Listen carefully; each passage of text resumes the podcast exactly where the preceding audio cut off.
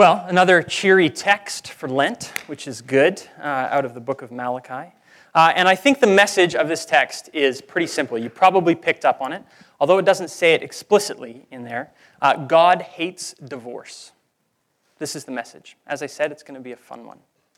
Uh, but that's not the whole picture of the text, and it's certainly not the picture that I want you to leave with today. What I want you to leave with is knowing how much God loves marriage.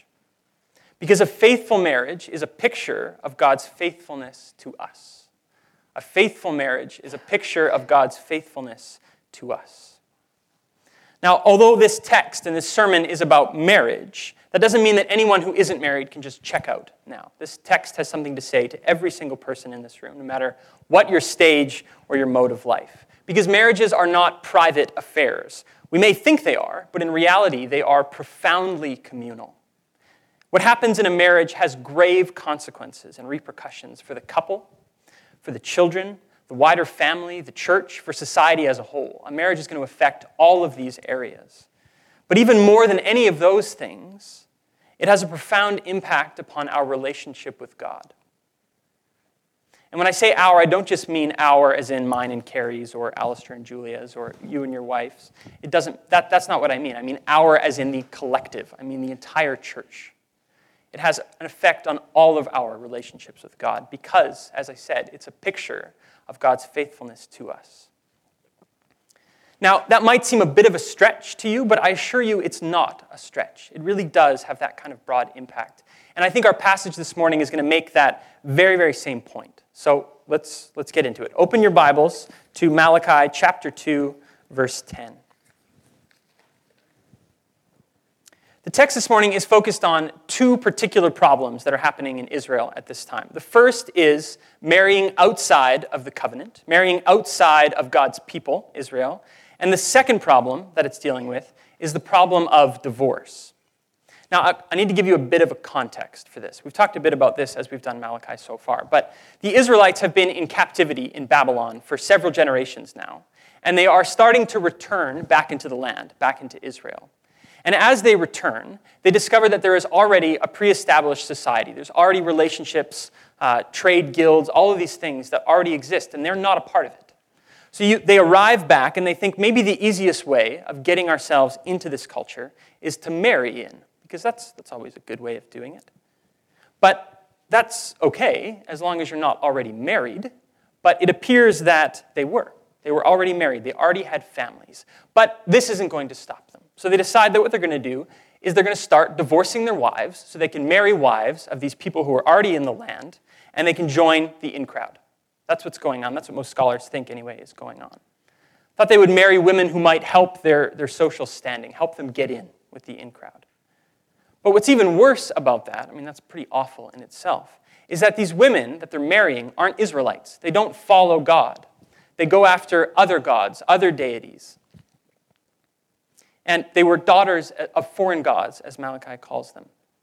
And not only does this just seem wrong logically to us, as, as followers of Yahweh, they shouldn't be going after the daughters of other gods, but it's actually expressly forbidden in the Old Testament that they would do this.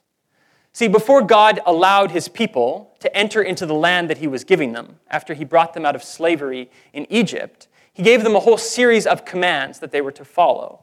And one of these commands was that they were not to marry the people who were already in the land. And the reason he gives is that they are going to turn you away from following God. They're going to turn you and your children away from following me. So don't do it. And he's so adamant about it that he actually says, I want you to break down their altars, dash to pieces their pillars, chop down their Asherim poles, burn down their carved images.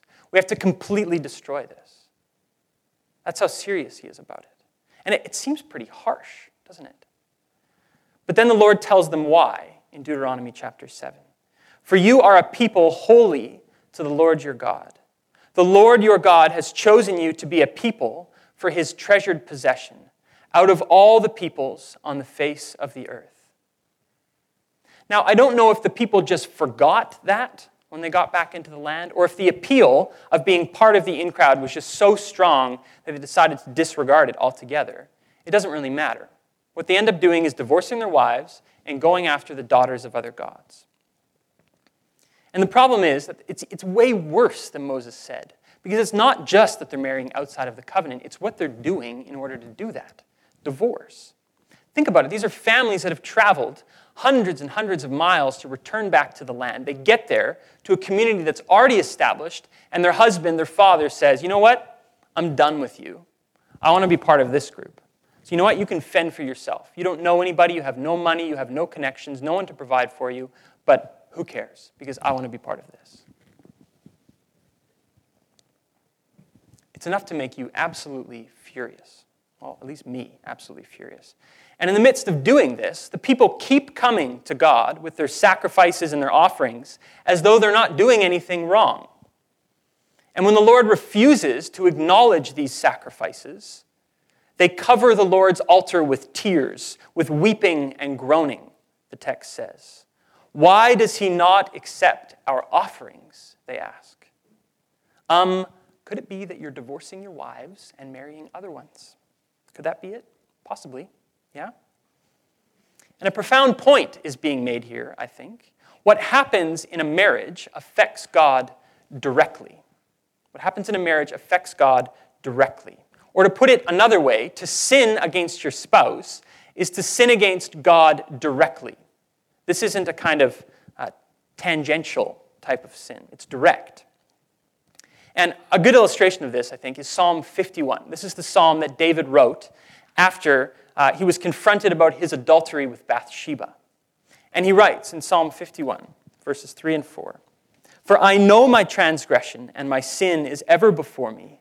Against you, you only have I sinned, and done what is evil in your sight. David knows that to sin against his wife, to cheat with Bathsheba, is to sin against God directly. And the reason for that is because God is deeply invested in marriage. Look at Malachi chapter 2, verses 14 and 15. Verse 14 first. The Lord was witness between you and the wife of your youth, to whom you have been faithless. And then verse 15. Did he not make them one with a portion of the Spirit in their union? And what was the one God seeking? Godly offspring. God is the witness between husband and wife.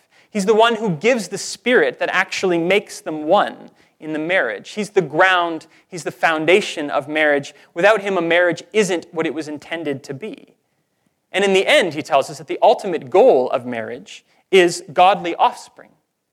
The goal of marriage is to raise children who know and who love God, who worship him and adore him. That is the goal of marriage. And yet, having abandoned their wives, and their children in order to marry women who don't know the Lord. They think they can continue to come and bring offering to God as though everything's okay. And it's not. It is not okay. Malachi begins this section by asking two rhetorical questions. Verse 10 Have we not all one Father? Has not one God created us all? So why are we faithless, profaning the covenant of our fathers? Now, the covenant he's referring to is the one we've just been talking about, that covenant that God made with his people in Deuteronomy. Look at Deuteronomy 7, verse 6. You are a people holy to the Lord your God. The Lord has chosen you to be a people for his treasured possession out of all the nations on the earth. Not because you were great, not because you were more numerous than all the other people, but because he loved you. That's why. And then he says, So be careful to do the commandment and the statutes and the rules that I command you today. But the people don't. They profane the covenant by doing exactly what they were not supposed to do, which is to marry outside of Israel, to go after the daughters and the sons of other gods. They do this by divorcing their wives and marrying women who have no time for God. And as I've said, this is not okay. And the text ends in 2:16 with a solemn warning for the man who does not love his wife, but divorces her, says the Lord, the God of Israel, covers his garment with violence, says the Lord of hosts. Now, this passage is notoriously difficult to translate. You can pick up any commentary and they will all translate it differently. And they even talk about the fact this is the most difficult verse to translate in the Bible, or one of them, which is awesome when you're trying to prepare a sermon. Very, very helpful. But everybody basically agrees that the gist of the passage is this God hates divorce. And some translators even translate it that way God hates divorce. And the one who does it covers his garment with violence. Now, this covers his garment with violence is obviously a figure of speech, but what it intends to convey is the gross injustice of divorce. And the one who does it stands covered in the blood of their victim for all to see. That's what Malachi is saying. Anyone who takes marriage lightly, who thinks divorce is merely a casual proceeding, should hear these words. He covers his garment with violence because God hates divorce. And that's going to sound really harsh, I think. But you know who else hates divorce? People who've been divorced, people who've been through it wives, husbands, children, grandchildren. Anyone who's known the devastation of a family torn from its ideal, torn from what God intended it to be. I'm one of those people. And I'm sure lots of you are in this room as well. My parents divorced when I was in high school. And the last time I even lived with my dad for, on the same continent as my dad for longer than a few months was in high school. And before that, it was junior high. So you can see this text isn't just for people who are married, it has effects on all of us. Because what happens in marriage affects anyone even remotely connected to it. Because marriage is intended to be a picture of God's faithfulness to us. So faithlessness in marriage mars the image of God's faithfulness. It mars the image of God's faithfulness. So that's the text in its context. That's what it's saying. But what is it saying now? What do we do with it today? So I want to talk more specifically about the application of this text. And I want to do that in a few stages. First, I want to talk to those who are married. Second, I want to talk about what this text says to those who are single, whether by choice or whether by circumstance. Third, I want to talk about those who desire more than anything to be married. And lastly, I want to talk about those who have been so wounded by marriage that they don't want anything to do with it. Have I missed anyone? I think I've got everybody, right? I hope not, because this text really does have something to say for everybody. So, first, for those who are married, the message of Malachi is simple God loves marriage. He's deeply invested in your marriage. He wants your marriage to last. He wants it to last right up until it is only finally broken by death. That's his goal, that's his vision, the ideal of marriage. And the problem is that we're a culture that plays fast and loose with divorce. But we're not the only ones. Clearly, the Israelites were doing pretty much exactly that. But nobody's taken it to quite the place that we have now in the 21st century, where we're actually even writing divorce papers before we enter marriage prenuptial agreements. If you have no idea what I'm talking about, it's, it's a legal document that basically states in the event of divorce, this is yours, this is mine. We might as well plan for this because it's probably going to happen. Carrie and I were watching a movie the other night, and the father came to his adult son. He was getting married for the umpteenth time. And he asked his son if he would come and speak at his wedding. And his son responded, uh, No thanks. I'll catch the next one. And it's obviously an extreme example, but I think it's pretty indicative of a lot of our culture's perspective and attitude towards marriage. No thanks. I'll catch the next one.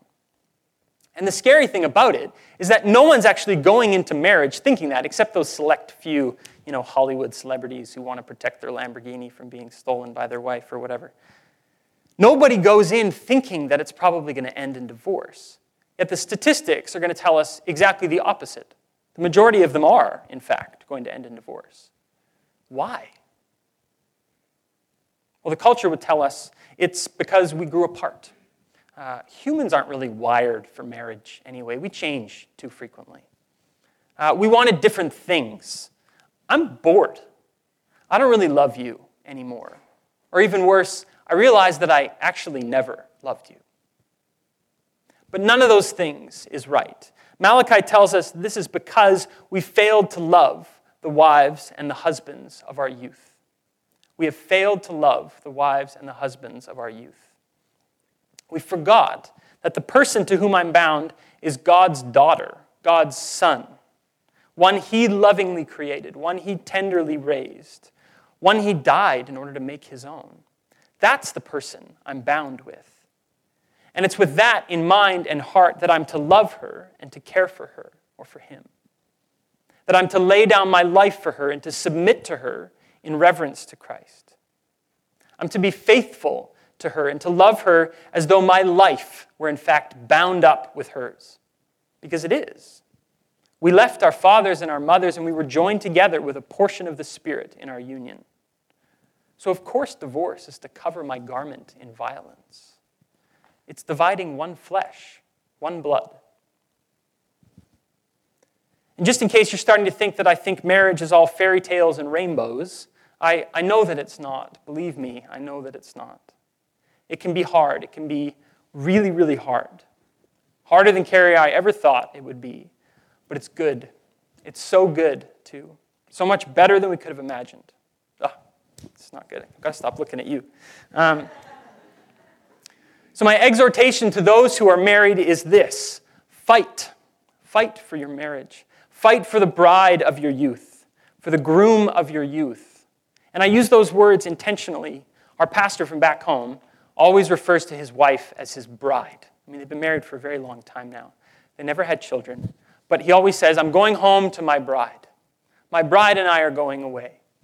And I always thought it was a bit weird, but it's lovely, actually. It's a reminder of, of who his wife is, the bride of his youth, the one that God had given him to be his wife. It's beautiful. The other thing I will say is that when the walls of your marriage begin to crumble, don't panic. Expect it. They're going to. And seek help. Don't wait until it's too late. Go to someone that you trust. Come, come to us. We can point you to good resources, to good people. We care deeply about your marriages because God cares deeply about your marriages. And I've said over and over and over again this morning marriage is a picture of God's faithfulness to us. And that's precisely why it's so devastating to see a marriage broken by faithlessness. It distorts our picture of God and his faithfulness to us. I'll never forget one day I was studying at Regent. I was at home, working at my desk in our bedroom, and Carrie came in. She had just got off the phone. And she told me the news about a couple from our church back home, a couple that we loved, that we looked up to, that we respected.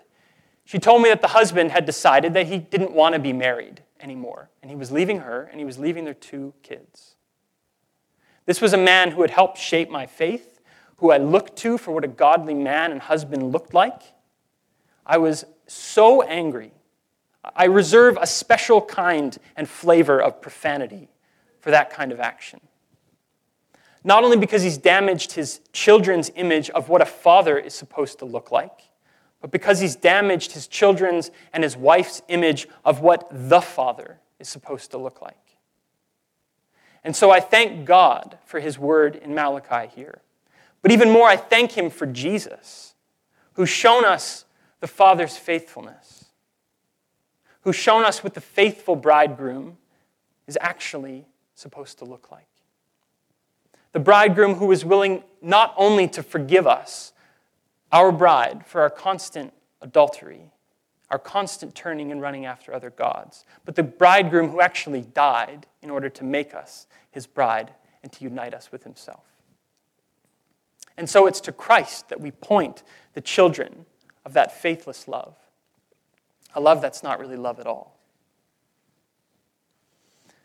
All right, okay, so we've covered what this text is saying to those who are married. But what about those who are single? What does this text have to say to you? We need you. We need you. Even if you're happily single, you've chosen to be celibate for the sake of the gospel, it's wonderful but you're never far from a marriage. Whether it's your parents, your brothers, your sisters, your friends, your church community, you are surrounded by marriages you can't escape. I'm sorry. And as Paul reminds us, those who are single have a special ability to pour more of themselves into the lives of those around them. Those who are married are always going to be primarily concerned with their own household, their own family. And that's okay but it means they just don't have the time and the energy to invest as fully in others, in the marriages of others in their community. And don't think, even for a second, that because you're single, you don't have anything to offer either. When Carrie and I have gone through some rough patches over the past few years, it's been a friend of ours in Edmonton, in fact, who is single, who is one of our biggest supports. He's a keen observer of people, and he has a pastor's heart, thankfully. Uh, but more importantly, he's willing to ask really hard questions. How are you doing? I noticed this about the way you two interact. How's that affecting your marriage? Mike, I noticed this about the way you treat Carrie. You're kind of a jerk sometimes. Tell me a little bit about that. How's that affecting your marriage? And I'm, I am forever in his debt for asking those brutally hard questions.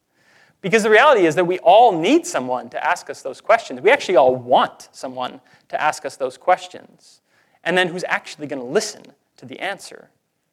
But we're just too shy to do it, or we think it's not really our place. And I am not advocating, hear me, to just walk up to anybody who's married you've never met and ask them, So, how are you doing? Honestly, tell me now, how's your marriage? That's not, that's not what I'm saying. There has to be a relationship established, but those questions need to be asked. One of the problems facing those types of relationships, though, is that those who are married tend to spend most of their time with other people who are married, and those who are single tend to spend most of their time with other people who are single. It's just the way it goes. And, and Regent, where I just graduated from, is notorious for this. And I think I was one of the worst offenders at Regent. Carrie's far better at this than I am. In fact, in my first year, I met with this group of three other guys, all of whom were married. We met once or twice a week, and we were known as the married guys. And this other guy would come up to us and go, Oh, check me out, I'm married. My name's Mike, I'm married. Became a bit of a running joke, but I think there really was a barrier there between us. It was real. And it's not just in school that that happens, it happens in churches, it happens in communities as a whole, that there really is that kind of a barrier. So, what I'm saying is that we need to be very intentional about building relationships, spending time with those who happen to be at or have chosen a different mode and stage of life. We need each other. We need each other deeply. And I want us to be the sort of community that doesn't have those types of barriers. Okay, so that's for those who are single. But what about those who are single or dating but want nothing more than to be married? Well, at least you did before this sermon started. This text is a warning about the seriousness of this relationship. Whom you marry is deadly serious business. Not only because of what Malachi is telling us about divorce, but because this text is a dire warning against going after the daughters and sons of other gods. What does that mean exactly? That means that if you're dating or even thinking about dating someone who is not a follower of Jesus, think again. That's what Malachi is telling us. It doesn't matter how hot they are, how great they look in skinny jeans, what a perfect fit their personality is with yours, or how much you have in common. It doesn't matter. What matters before all of those things is that they know and they love Jesus. And that might not be something you want to hear. It's a hard word, but get ready, it's going to get worse.